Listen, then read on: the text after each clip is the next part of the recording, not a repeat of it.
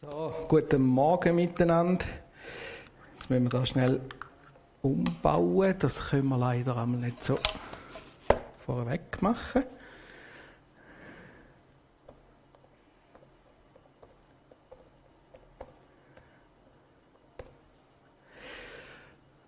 Schönes Hintergrundbild, hä? Und jetzt können wir da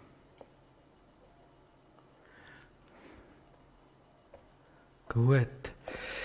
Ähm, ich darf euch noch einen Gruß ausrichten. Ich bin letzte durch unser Dorf gefahren mit dem Velo, Zafnern und habe ähm, die Erna getroffen. Genau, sie war im Spazieren. Gewesen. Sie lädt euch alle ganz herzlich grüßen und es geht ihr ganz gut. Sie hat hier die große Tour gemacht mit ihrem Wägeli und äh, ganz lang miteinander geredet und es geht ihr wirklich gut. Und sie schaut jeden Sonntag mit. Hoi Erna, schön, dass du dabei bist und eben, lasst euch ganz, ganz herzlich grüßen. Ja, hier ist gut sein, lass uns Hütten bauen. Das haben wir, der Satz kommt ich meinte fast viermal vor im Neuen Testament. Einmal da im äh, Lukas 9, Vers 28 bis 42, die Geschichte werden wir heute miteinander anschauen. Und ich hätte gedacht, ich will mit euch einfach ein bisschen den Text durchgehen und äh, ja, zwei, drei Sachen anschauen, wo mir sogar ins Auge gesprungen sind. Das passiert ja manchmal natürlich, ich hätte ihn schon noch ein bisschen vorbereitet, aber äh, ja, man, man liest den Text und stellt sich so gewisse Fragen und das werden wir jetzt auch miteinander anschauen. Da steht, und es begab sich etwa acht Tage nach diesen Reden, also vorher ist einiges gelaufen, dass er mit sich nahm Petrus, Johannes und Jakobus und ging auf einen Berg, um zu beten. Und als er betete, wurde das Aussehen seines Angesichtes ein anderes und sein Gewand wurde weiß und glänzte. Und siehe, zwei Männer redeten mit ihm, das waren Mose und Elia, die erschienen in himmlischen Klarheit und redeten von seinem Ende, das er in Jerusalem erfüllen sollte. Das ist mal der erste Text. Es geht ja dann noch weiter. Also, Jesus zieht sich zurück auf einen Berg, um zu betten. Und er nimmt mit sich den Petrus, den Johannes und den Jakobus. Der Petrus, der Johannes und der Jakobus. So, hä? Er nimmt nicht alle zwölf mit, sondern nur die drei. Und das treffen wir noch öppen einmal in der Bibel, dass Jesus nicht mit allen etwas macht. Und ich denke, das ist eigentlich noch schön für die, dass die hat man können mit. Sieht, äh, sie haben nach zwischendurch etwas auch noch verschlafen, oder? Aber ähm, sie sind wie ein bisschen besonders gewesen. Und das ist etwas, wo heutzutage nicht mehr so aktuell ist. Vielmal hat man gern, wenn man sagt, wir sind ja alle gleich. Wir sind ja alle ja, wir sind alle gleich. Und, äh, ja, und übertreibt das in meinen Augen manchmal auch ein bisschen. Vor Gott sind wir alle gleich in dem, dass Jesus für uns gestorben ist, dass Jesus unsere Sünden weggenommen hat. Da sind wir wirklich alle gleich. Aber im Reich Gottes hat jeder auch eine andere Aufgabe und es ist nicht alles, alles immer alles miteinander. Sondern jetzt kommt der Petrus, der Johannes und der Jakobus kommen mit sich. Wieso, dass Jesus die Jünger ausgewählt hat, weiß ich nicht. Wieso dass er es denen sagt, weiß ich auch nicht. Aber es ist Tatsache, Jesus sagt dem einen das und dem anderen Säb. Und wir haben manchmal so die Angewohnheit zu sagen, wieso darf denn der das? Und ich nicht. Also ich habe das entdeckt bei meinen Kindern, die können das so ganz gut sagen. Wieso kann denn der das? Wieso darf denn das? Heute Morgen haben wir ein Experiment gemacht, wir sind mit dem Velo in die Gemeinde gefahren. Und dann geht es darum, wer darf der Erste sein. Vorne vorfahren. Und irgendwann müssen wir sagen, schau da, das ist ein Veloweg, da müssen wir jetzt nicht so, jetzt fährt jeder in dem Tempo, das er hat. Und das ist so eine Eigenart, dass ein Kind, aber auch wir Erwachsene sagen gern, wieso darf er und ich nicht? Warum? Es gibt eine einfache Antwort. Weil Gott für dich eine Aufgabe hat, die der andere nicht machen kann. Und dann geht es darum, dass wir das heraussuchen können, eine Berufung. Und genau um das geht es auch in dem Text, die Berufung. Was hast du für eine Berufung? Und dann geht es nicht um die Frage, was darf der andere, sondern dann geht es um die Frage, was ist deine Berufung? Was, Herr, willst du von mir? Was ist dran, dass ich das mache? Die Berufung, die wird ausgesprochen von Gott und es ist wichtig, dass wir immer wieder zurückkommen zu dieser Berufung.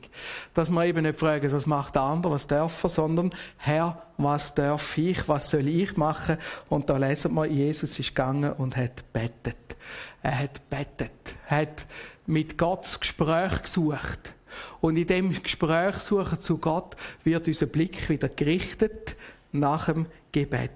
Und das mit dem Gebet ist schon etwas ganz Interessantes. Da lesen wir dann, sein Angesicht, sein Aussehen sei geworden wie anders, ein anderes und sein Gewand wurde weiß und glänzte. Also der hat sich verändert. Der hat geleuchtet. Muss Nacht sein. Und das ist mir wieder wie ein Bild geworden. Wenn wir anfangen zu beten, wenn wir beten, dann kommen wir in die Gegenwart von Gott. Dann werden wir anders. Jesus ist es sichtbar worden in dieser Situation.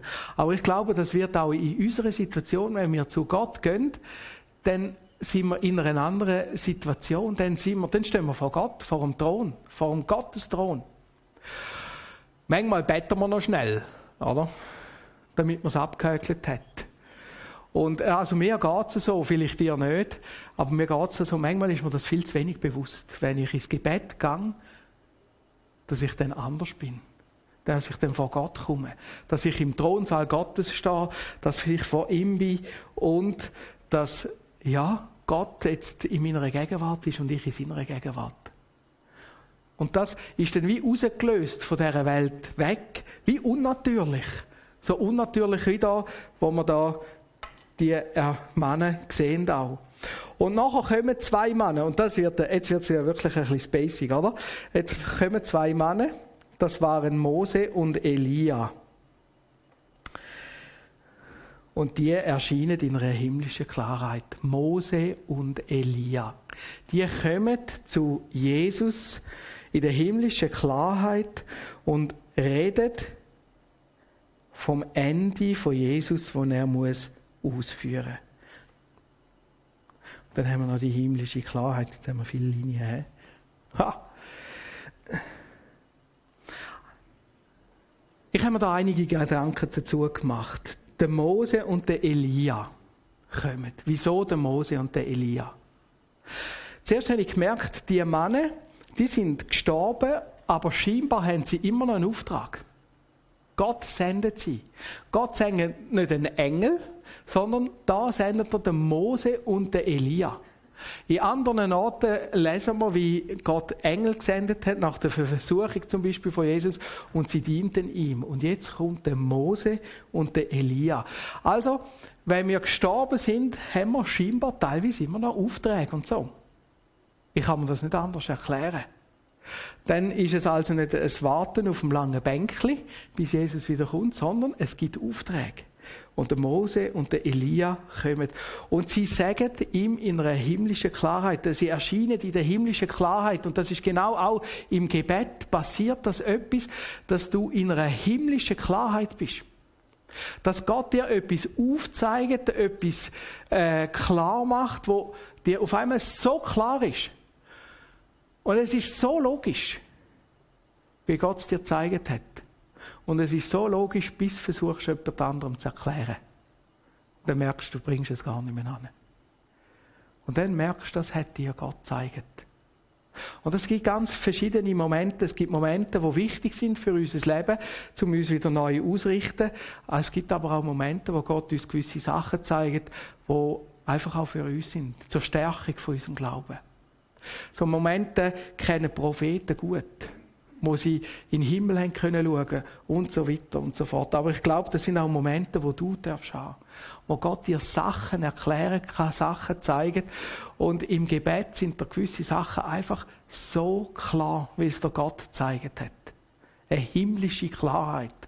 Aber eine himmlische Klarheit, wo nicht in die Welt hineinpasst. Und das merkst du schon, wenn du mit deinen Worten versuchst zu erklären, was jetzt da passiert ist. Und du merkst, wie schnell dass da ein Anschlag ankommst, weil das einfach nicht geht, weil Gott dir das gezeigt hat in sein Herz hinein. Sie reden ganz klar von der Berufung, wo Jesus hat. von Jesu Berufung, reden von seinem Ende, das er in Jerusalem erfüllen soll. Es geht um seine Berufung und manchmal, ich weiß nicht, wie du das hast, wir starten irgendwie in unser Leben, gell, dann wachsen wir auf. Ups, nehmen wir den. Man startet und irgendwo da hinten ist dann das Ziel. Und anstatt, dass man ganz gerade einigermaßen auf das Ziel zugehen, gibt es ja immer, dass man da ein bisschen Umweg macht, oder? Und dann irgendwann das Ziel erreicht. So. Kennst du das von deinem Leben? Also, ich habe mir vorgenommen, ich gehe gerade durch mein Leben durch, oder?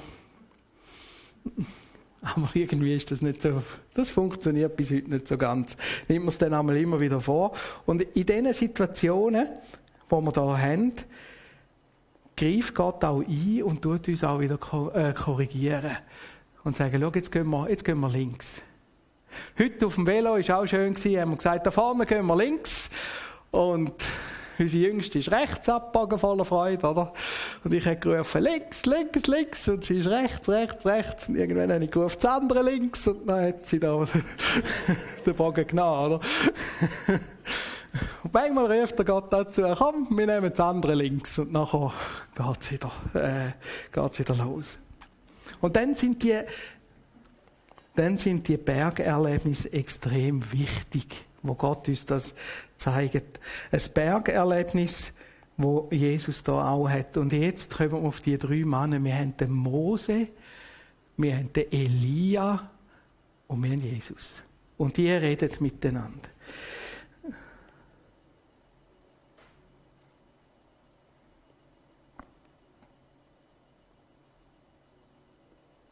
Machen wir jetzt mal so.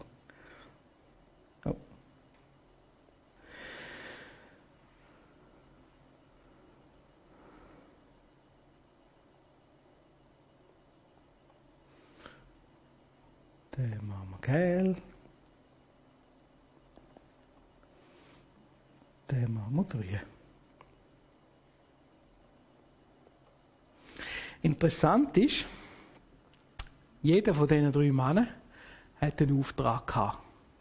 Und ihr sind ja jetzt so ganz, ganz gute bibeltreue Kenner von der Bibel. Und darum möchte ich jetzt das mit euch ein bisschen erarbeiten. Was haben die für einen Auftrag gehabt? Was hat Jesus für einen Auftrag gehabt? Wer weiß? Äh, wer hat Mose? Wir fangen vorne an. He? Was hat der Mose für einen Auftrag gehabt? Was ist Mose sein Auftrag gewesen? Wie? Gottes zu führen. Was? Das Volk Gottes zu führen. Ja, das Volk Gottes zu führen. Wohin? Ins verheißene Land. Und wir können sagen, der Mose hat das Volk geführt ins verheißene Land und bei ihm hat wie das Volk ein Stück weit angefangen. Natürlich vorher ist es wie eine Familie gewesen, die groß gewachsen hat, aber am Sinai sind dann die ganzen Gesetze dazugekommen, die ganze Struktur von dem Volk und da kann man etwa sagen, das ist sein Auftrag. Sein Auftrag, das Volk von Ägypten wegzuführen ins verheißene Land, wo sie versprochen haben, verheißen darum, weil sie versprochen sind, das Volk Israel kommt in das Land Kanaan, wo gut ist. Wo sind sie vorher gewesen? In der Gefangenschaft in Ägypten.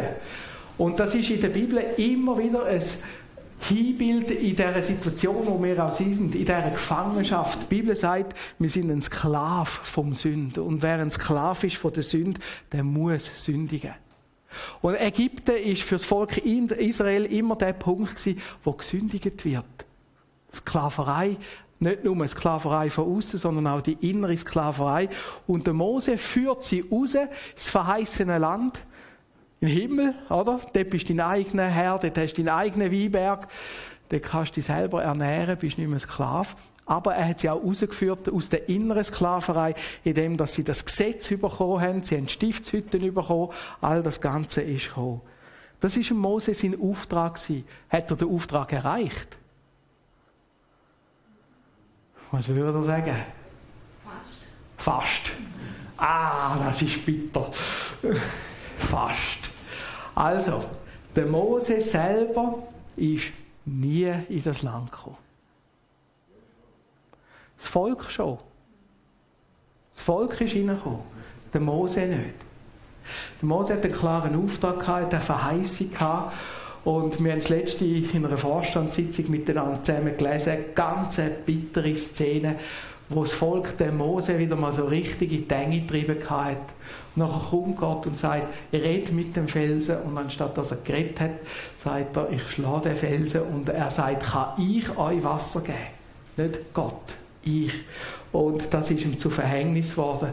Und Gott hat ihm gesagt, Mose, weil du nicht an mich glaubt hast, kommst du nicht in das Land. Das ist jedes Mal eine Stelle, die finde ich so was von bitter. Sein Auftrag, den er nicht ausführen kann, weil er hat am entscheidenden Punkt ist er falsch abgebogen. Er hat einen Auftrag gehabt, er selber hat den Auftrag fast können ausführen, sein Volk ist ins Land gekommen. Gehen wir zum Elia. Was ist dem Elia sein Auftrag? Weiss das jemand?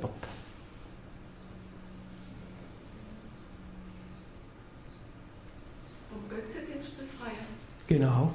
Das Volk zurückzubringen vom Götzendienst. Oder die sind jetzt da gerade irgendwie am Schläufchen drüllen da, wieder zurückzubringen. Oder? Das war ihm sein Auftrag.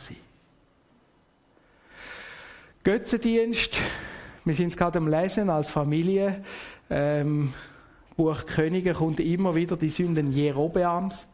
Der Jerobeam, der erste König vom Staat Israel, sie haben eine Reichsteilung und der erste König hat Götzen aufgestellt, damit sie nicht auf Jerusalem, in den Nachbarstaat gehen, weil er Angst gehabt hat. Äh, die könnten mal wieder davonlaufen. Und sie haben in Dan und äh, Bethel so einen Götz aufgestellt und haben den angebetet. Als ich in Israel war, bin ich auf einmal vor dem Altar gestanden, aus Versehen. Ich habe gar nicht gewusst, dass ich dort bin. Und auf einmal bin ich vor dem riesen Ding gestanden und das ist mir schon noch recht eingefahren. Und dann kommt immer bei einem König von Israel, er wich nicht ab von den Sünden Jerobeams. Das sind die Kälber. Und das Volk Israel, das war dort mal abgedrängt vom Volk Juda, Volk Israel hat gesündigt wie verrückt. Und der Elia hat den Auftrag gehabt, die wieder zurückzubringen zu Israel. Er hat in einer Zeit gelebt, wo man den Baal abbettet hat, nicht mehr Gott. Und er hat die Baalpriester umgebracht. Er hat bewiesen, dass Gott stärker ist. Er hat viel gemacht. Und jetzt ich frage, ähm, Elia, seine Berufung, hat er es geschafft oder nicht? Genau. Da sehen wir jetzt einen Unterschied zum Mose. Das Volk hat weitergemacht, hat es der Elia selber geschafft. Der hat es geschafft. Der ist entrückt worden. Das ist mir aufgefallen. Von beiden Männern, von Mose und vom Elia, findest du kein Grab. Das sind Gottesmänner. Von Mose lesen wir, dass Gott ihn begraben hat, damit man keinen Kult macht um ihn. Aber der Elia ist entrückt worden. Geschafft hat er's, der Elia. Aber das Volk nicht. Oder? Also bei Mose hat das Volk irgendwie geschafft, gar knapp. Also sie haben auch noch mal 40 Jahre können drüllen, oder?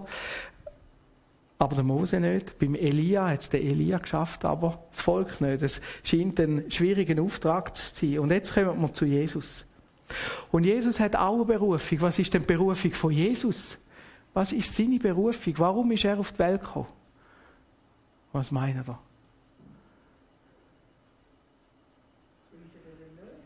Zu unserer Erlösung, die Sünde zu vernichten. Bis jetzt ist die Sünde, das, was uns in der Sklaverei behält, so stark. Und genau das ist seine Berufung. Und jetzt lesen wir im Lukas, haben wir so viel gehabt, wie Jesus auf dieser Welt war. Und da ist Post ab. Aber bei Jesus geht eigentlich die Berufung wie zu Ende. Und er muss das abschließen, er muss Volk zu Gott führen. Und selber soll er ja auch dorthin kommen. Also das, was bei diesen zwei Männern vielleicht, ähm, also das ist auch nicht ihre Schuld, nicht funktioniert hat, kommt bei Jesus zusammen. Und so redet sie von seinem Ende in Jerusalem. Und ich kann mir vorstellen, Jesus hat extrem viel erlebt und wir sehen immer Jesus als Gottes Sohn, der ist Gottes Sohn, aber Jesus ist auch Mensch.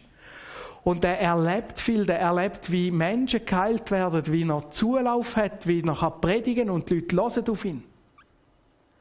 Und jetzt hat er das Bergerlebnis und die Männer kommen und sagen, Jesus, dein Auftrag ist für die Menschen zu sterben.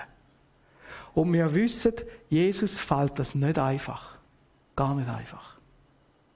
Und es braucht immer wieder Korrektur. Korrektur, wo wir uns auf das Ziel ausrichten können. Und Jesus sagt, oder Gott sagt, ich habe diese Berufung in dein Leben gestellt und um das geht es. Und ich merke, wie oft, dass ich mich selber manchmal ein bisschen, ein bisschen komisch im Zeug umeinander ähm, irre und dann kommt Gott und sagt, und um das geht es, für das schicke ich dich. Und genau um das geht es. Und ich kann mir vorstellen, dass das für Jesus nicht ein einfaches Gespräch gegangen ist. Also wenn du mit dem Mose und dem Elia musst darüber reden, wie du stirbst, ist das nicht so einfach. Und Gott hat die zwei Männer geschickt. Nicht einfach so, wie sie gerade noch rumgestanden sind, sondern die Männer haben etwas zu sagen gehabt, auch Jesus gegenüber. Die reden auf Augenhöhe miteinander.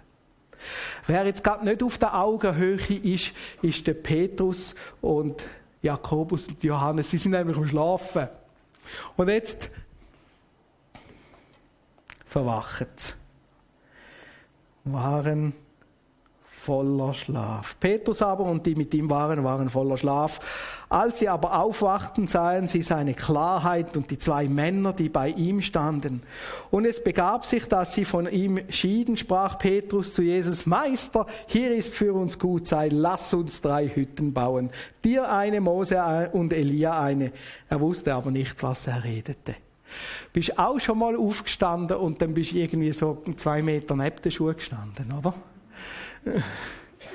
Ganz ein ekliges Gefühl. Und die verwachen und, und zuerst, was die sehen, sind drei himmlische Gestalten. Und das ist, weißt das ist, boah, ich hätte es noch nie so erlebt und ich würde es auch gerne mal so erleben.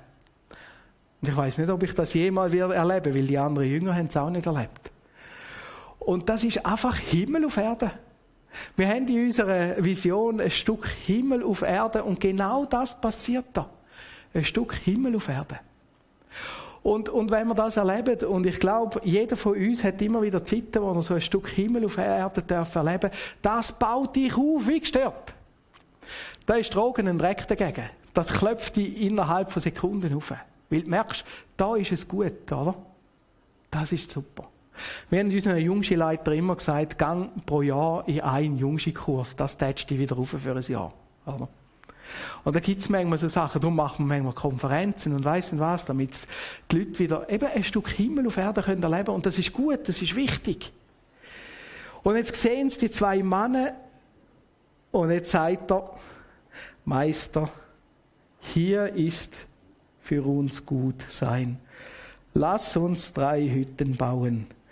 Dir eine, Mose eine und Elia eine. Wisst ihr, was mir aufgefallen ist? Der gewusst, dass das der Mose und der Elia sind. Der hat noch nie den Mose und den Elia getroffen, weil die haben viel früher noch gelebt. Der weiß, dass die da sind. Woher weiß er das? Hat er recht gespienzelt, zugelassen. Ich weiß es nicht, aber sie wissen jetzt, wer das ist. Das sind Personen, das sind Charakterpersonen und sie wissen, wer das ist. Und sie sagen, hey, das ist so gut da, lass uns Hütten bauen. Kennst du das? Oh, das ist der falsch. Mal so, hä?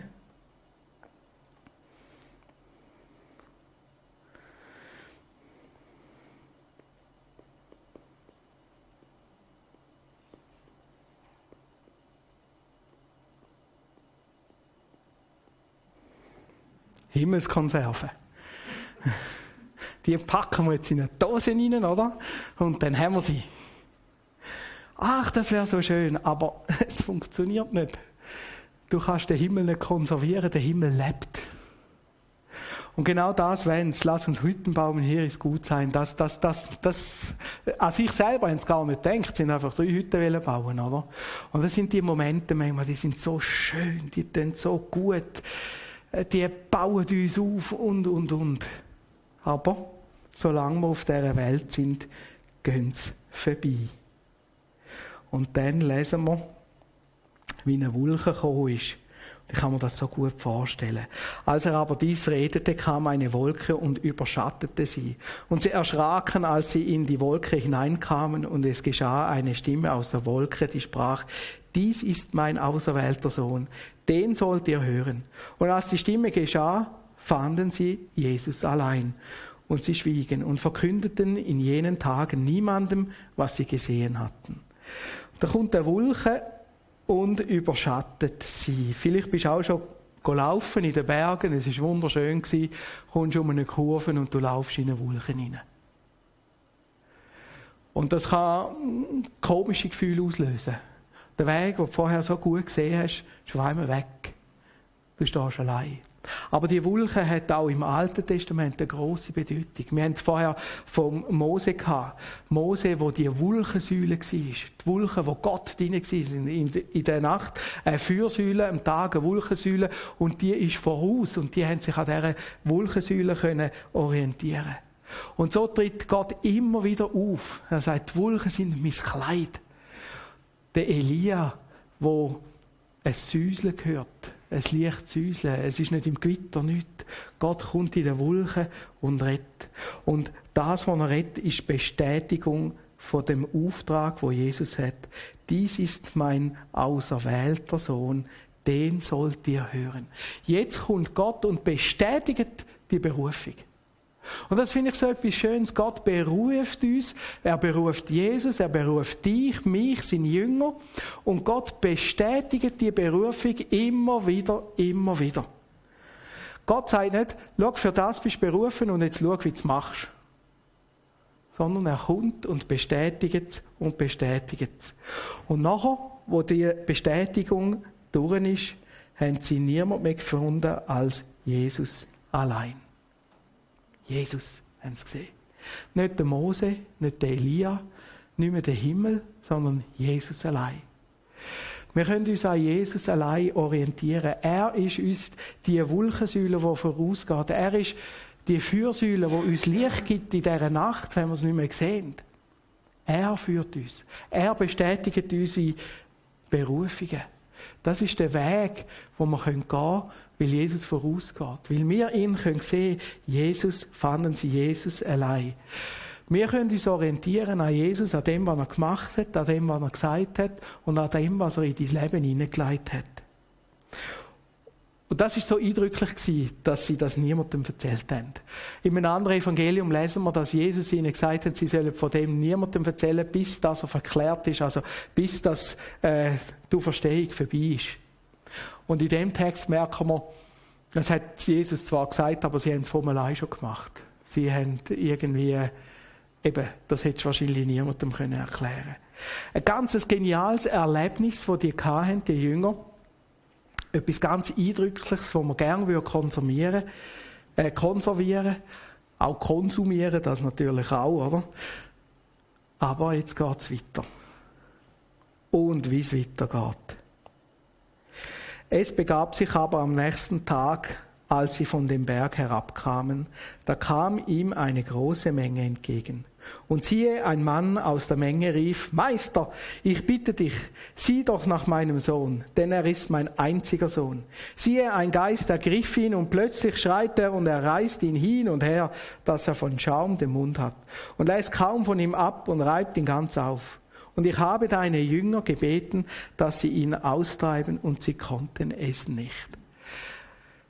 So schön wie es auf dem Berg ist, liebe Leute, es tut mir ja weh, aber vom Berg geht es immer wieder oben ab. Solange wir in dieser Welt sind, müssen wir oben ab. Es ist wichtig, dass es die Berge gibt.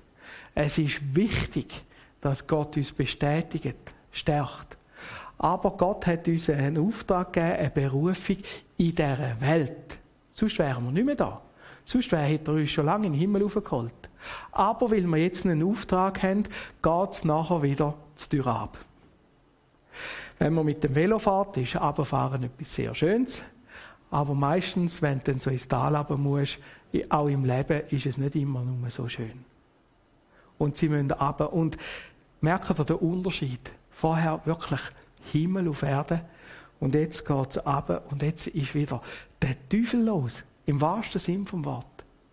Das sind Leute, wir kennen die Stelle auch aus einem anderen Evangelium. Wir haben das vor etwa ein, zwei Jahren, habe ich da mal eine Predigt gehabt, weil das ähm, der Jahresvers war. Jesus sagt nachher dem Mann, wenn du glaubst, dann kann alles möglich sein. Und er ruft, Herr, ich glaube, hilf mir im Unglauben. Also das ist ein riesen Genusch. Darf gerne die Predigt wieder mal nachlesen, die ist auf unserer Homepage auch drauf. Es ist ein Tumult. Wir lesen dort auch, dass die Pharisäer dort sind und mit den äh, Jüngern stritten. Also das ist komplett das Gegenteil als dem, was wir gerade vorher hatten. Und Jesus muss wieder in, den, in das Knusch hinein, in den Teig hinein, muss wieder da. Ich weiß nicht, wie es dir geht, wenn du in so Situationen hineinkommst. Und ich habe deine Jünger gebeten, dass sie ihn austreiben und sie konnten es nicht. Wenn wir die Geschichte ein bisschen voraussehen, Jesus hat die Jünger ausgeschickt. Sie haben Macht gehabt über Geister. Und jetzt geht es nicht. Ja, sag mal, was machen wir jetzt alles falsch? Das ist zum Verzweifeln. Und ich, ich, ich finde, also ich, ich bin voll mit diesen Jüngern. Da machst du Gemeindebau nach allen Regeln von der Kunst und es funktioniert einfach nicht. Manchmal sind wir in dem Genusch in dem wir, wir spulen und wir laufen und wir tun und machst und so. Und es funktioniert einfach nicht so, wie es sollte. Das ist zum Verzweifeln. Jesus macht da seinen Jüngern keine Vorwürfe. Sie fragen dann später, wieso hat das nicht bei mir, äh, bei uns genützt? Gibt ihnen eine Antwort. Da nimmst du nur beten. Aber er macht ihnen keinen Vorwurf. Lass in dieser Situation, da in dieser Welt, gibt es Situationen, da strampelt man einfach brutal. Und darum gibt es dann eben die Bergerlebnis. Aber es gibt auch die Situation, wo wir dran sind. Da antwortete Jesus und sprach, O du ungläubiges und verkehrtes Geschlecht, wie lange soll ich bei euch sein und euch erdulden? Versteht ihr Jesus? Hä? Kommst gerade von dem Berg und dann kommst wieder, also ich spüre ihn richtig, bring deinen Sohn her. Und da er zu ihm kam, riss ihn der Dämon zu Boden und zerrte ihn hin und her. Jesus aber bedrohte den unreinen Geist und machte den Knaben gesund und gab ihn seinem Vater wieder. Und sie entsetzten sich alle über Gottes große Macht. Der kommt vom Berg, wo er mit dem Mose und dem Elia geredet hat, und dort ist der Himmel eine ganz andere Wirklichkeit und kommt von dem Berg oben ab und alles ist wieder so menschlich, wie es nur geht. Oh, du ungläubiges und verkehrtes Geschlecht, das sagt er nicht seinen Jüngern. Ich glaube, das ist einfach ein großer, großer Seufzer. Um was geht es? Vorher ist es um seine Berufung gegangen, um die Erlösung, die Überwindung von der Sünde. Und jetzt geht es einfach nur noch darum, da ist mein Sohn, das ist die Situation, der ist krank, das ist schlimm, ja, aber es geht nicht mehr um die Berufung, es geht nicht mehr um die grossen Sachen, es geht einfach um den Alltag. Und manchmal ist uns der Alltag so, so groß, so wichtig. Und dann muss man sich fragen, ist das wirklich alles? Alle Sorgen, die wir haben? Nein, es gibt noch etwas viel Wichtigeres. Es gibt die Überwindung von der Sünde, unsere Berufung, dort, wo wir drin sind. Ich kann dir nicht sagen, was du für eine Berufung hast. Das sagt dir Jesus. Aber es hilft, in solchen Situationen können aufzuschauen und zu sagen, ich bin nicht allein für das da. Und Jesus sagt nicht, schau jetzt selber. Sondern er macht das und er macht den Knabe gesund. Der wird heil. Aber auch in den anderen Evangelien merken wir, es ist nicht, weiß nicht was für eine Herzensangelegenheit, das macht ihn auch gesund, weil es so ein Geschrei ist und die Leute kommen schauen und, und, und, und. Und nachher lesen wir dann in einem anderen Evangelium, dass er sich zurückzieht von dieser Menschenmenge. Aber die Leute entsetzen sich wegen diesen grossen Taten, grossen Macht. Für Jesus ist das nichts Grosses, weil er ist gerade in der himmlischen Realität gewesen. Und vielleicht ist er wieder verschrocken, wie, wie anders das auf dieser Welt läuft. Und das ist für mich ein Text geworden, wo die zwei Kontra so zeigen. Und wir kennen hauptsächlich den zweiten Teil der Geschichte so gut auch in unserem eigenen Leben. Und dann haben wir das Gefühl, das ist die Realität. Und dann haben wir das Gefühl, wir sind Realisten. Wenn wir sagen, das ist so und so. Aber es gibt eine zweite Realität. Die ist auf dem Berg, bei Mose, beim Elia. Und das ist die Realität, die von deiner Berufung redet. Und die Berufung passt nicht in die Welt hinein. Aber die ist über dein Leben ausgesprochen. Und es geht darum, in deinem Leben dieser Berufung nachzujagen. Dort sollen wir dranbleiben. Und da gebe ich dir, ja, will ich dir Mut machen. Bleib dran. Frag Gott, was ist meine Berufung? Wo bin ich dran? Wo bin ich vielleicht auf dem falschen Links? Wo muss ich korrigieren? Wo willst dass du, wo, wo willst dass ich laufe? Und dann können wir uns da korrigieren. Und einer Berufung nach. Und die Geschichte zeigt, es wird nicht einfacher. Aber heb durch, denn Berufung von Jesus war, die Sünde zu überwinden. Die Berufung von Jesus war, für uns zu sterben, am Kreuz von Golgatha. Und die Berufung von Jesus war, am dritten Tag zu verstehen. Und so ist Jesus zurückgekommen und hat die Sünde, all das Knusch, was wir da lesen, besiegt. Darum hat er den, äh, den Bub gesund machen. Und er hat das besiegt. Und er war Sieger über den Teufel, Sieger über die Hölle. Und so kommt er zurück und sagt, genau das Gleiche, die genau gleiche Kraft gebe ich dir, wenn du an mich glaubst. Und so müssen wir die Berufung nicht einfach umsetzen, sondern Jesus kommt in dein Leben, wenn du ihn einlatschst und gibt dir Kraft, genau in dem Genusch hinein, können deiner Berufung nachzujagen. Und da kannst du auf Jesus schauen. Auf Jesus allein. Und er geht dir voraus, hilft dir, gibt dir Kraft und macht Sachen möglich. Nicht einfach, dass sie verschwinden, sondern manchmal ist es viel größer Wunder, dass du Kraft hast, überhaupt das alles auszutragen. Dass du Kraft hast, deine Berufe zu sehen. Dass du Kraft hast, den Weg zu gehen. Genau gleich, wie Jesus in konsequent gegangen ist. Und das ist Kraft von der Auferstehung, wo Jesus in unser Herz hineinleitet, äh, wenn wir zu Jesus kommen und ihm unser Leben anvertrauen. Und das motiviert mich immer wieder ganz neu, zum zu sagen, Herr Jesus, ich bin angewiesen auf Bergerlebnis. Aber ich bin bereit, mit dir wieder runterzukommen, wieder in das Tal hineinzusteigen und die nächsten Gefechte auszufechten. Weil ich weiß, es kommt wieder ein Berg, wo Jesus mich stärkt. Und eines Tages wird ein Berg kommen, wo mehr runtergeht. Dann darf ich im Himmel sein. Und das ist unser Ziel. Unsere erste Berufung ist, den Himmel zu erreichen, dort reinzukommen. Und dort werden wir dann wirklich dürfen bleiben. Amen. Ich will noch beten. Herr Jesus Christus, ich danke dir von ganzem Herzen, dass es immer wieder so Momente gibt, wo du uns stärkst, wo du uns Kraft gibst, Danke vielmals, dass du zu uns redest, dass du vorausgehst. Aber Herr Jesus, du siehst auch Momente, wo es einfach schwer ist in unserem Leben, wo wir ja, am Kämpfen sind. Danke, dass auch du in diesen Momenten dabei bist. Dass du in diesen Momenten hebst und drehst. Und danke, dass deine Berufung, die du über unserem Leben ausgesprochen hast, dass die nicht aufhört. Dass du die nicht zurückziehst, sondern dass du sie stärkst, erhaltest und uns befähigst da drin. Eben Lob und Dank dafür. Amen. Amen. Wir werden jetzt miteinander ein Lied schauen und hören und uns vielleicht da auch gerade zu dem Thema noch ein paar Gedanken machen.